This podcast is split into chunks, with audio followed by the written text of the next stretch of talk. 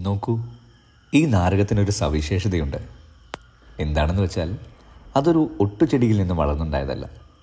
വളരെ വർഷങ്ങൾക്ക് മുമ്പ് വീട്ടുമുറ്റത്തെ തോട്ടത്തിൽ നട്ട ഏതാനും ഓറഞ്ച് കുരുക്കളിൽ മൂന്നെണ്ണം മുളച്ചു. അതിൽ രണ്ടെണ്ണം അധിക നാൾ നിന്നില്ല. പേടായി. ബാക്കി വന്ന ഒന്ന് വളരെ സാവധാനം വളർന്നു. ഒരില രണ്ടില എന്നിങ്ങനെ മെല്ലെ മെല്ലെ. വളരുകയാണെന്ന് ഒരാളും പറയുമായിരുന്നില്ല. വെയിലിലും മഴയിലും മഞ്ഞിലും അത് ധ്യാനിച്ചു നിന്നു. കാണുമ്പോൾ കൂട്ടുകാരും വീട്ടുകാരും ചോദിക്കും അല്ല ഇത് ഏത് ചെടിയാണ്? ഓറഞ്ചോ. എന്താണ് ഇങ്ങനെ മുരടിച്ചു നിൽക്കുന്നത്? അങ്ങനെയല്ല അത് വളരുന്നുണ്ട്.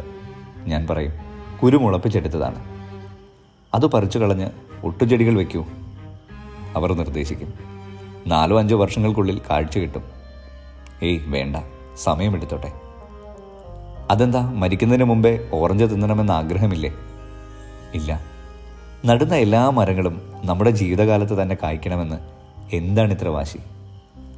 നാരകങ്ങളുടെ ഉപമ ഇ സന്തോഷ് കുമാർ.